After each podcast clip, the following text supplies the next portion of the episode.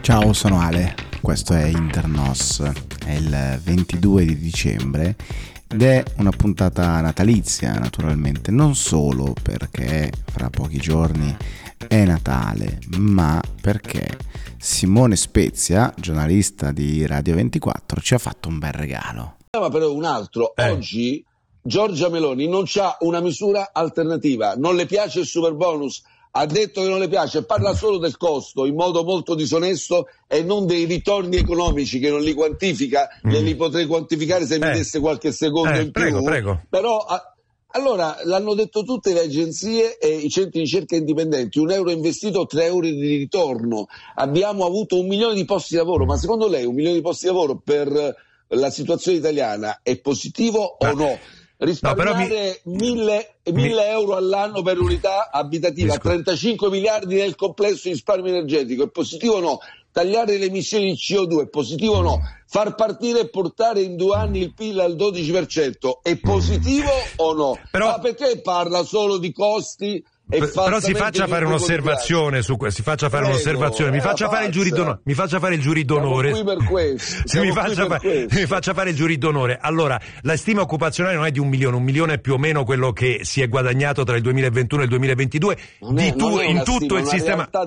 No, allora la realtà, dell'Istat, no, mi, mi scusi, la realtà dell'Istat calcola un milione di posti di lavoro nel biennio non solo dovuti al super bonus il MEF stima e quale altra il qual MEF, la misura beh, di crescita allora, il sistema mi scusi il sistema produttivo italiano esiste ha delle imprese che assumono e lavorano e quindi non è solamente il super bonus il MEF scusi, dottore, mi scusi il MEF scusi. no mi, non sono dottore però il MEF stima in 300.000 eh, e, e la l'ANCE stessa che non è proprio contraria al super bonus stima in 170.000 la crescita occupazionale dovuta al super bonus e anche sul PIL Ma...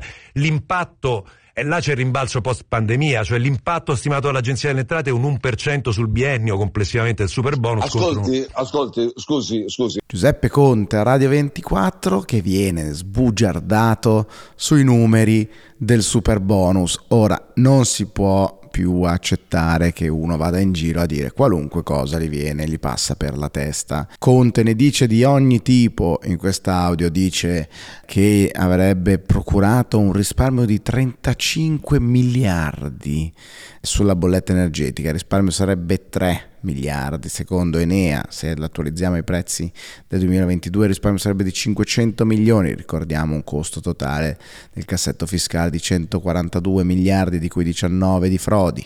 Poi dice un milione di posti di lavoro, Simone Spezia gli fa notare con grande garbo che in realtà il MEF dice 300.000 lance, cioè l'associazione dei costruttori, immaginate quanto possono essere loro a favore del super bonus, eppure anche loro dicono 170.000 posti di lavoro, non il milione che dice Giuseppe Conte. Ma la cosa più bella probabilmente di tutte è il senso di smarrimento che vive Giuseppe Conte quando Simone Spezia dice mi dica i numeri falsi che dice Giorgia Meloni. Ecco, forse se riuscissimo a ricreare più spesso questo senso di smarrimento eh, nei politici italiani a cui viene chiesto effettivamente di sostanziare le affermazioni false che dicono, probabilmente staremmo tutti meglio. Se pensate però che Giuseppe Conte ha poi, come dire, un po' abbassato eh, le orecchie e si è eh, un po' limitato nelle ore successive, beh, vi sbagliereste, mi spiace.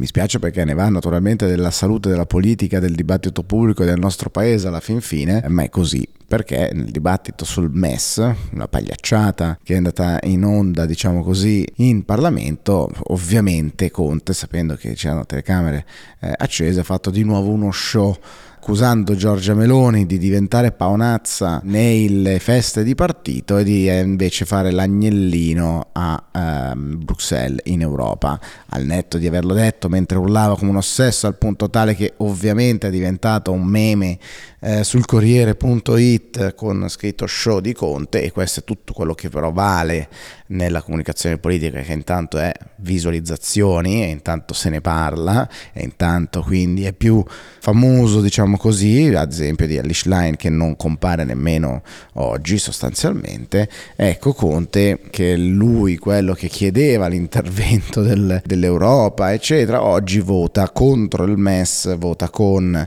Meloni e Salvini e tutto questo è semplicemente meraviglioso. Tutti che dicono il contrario di tutto e vale sempre. Questo è Giuseppe Conte. Vedete, ci meravigliate tanto perché siete veramente dissociati.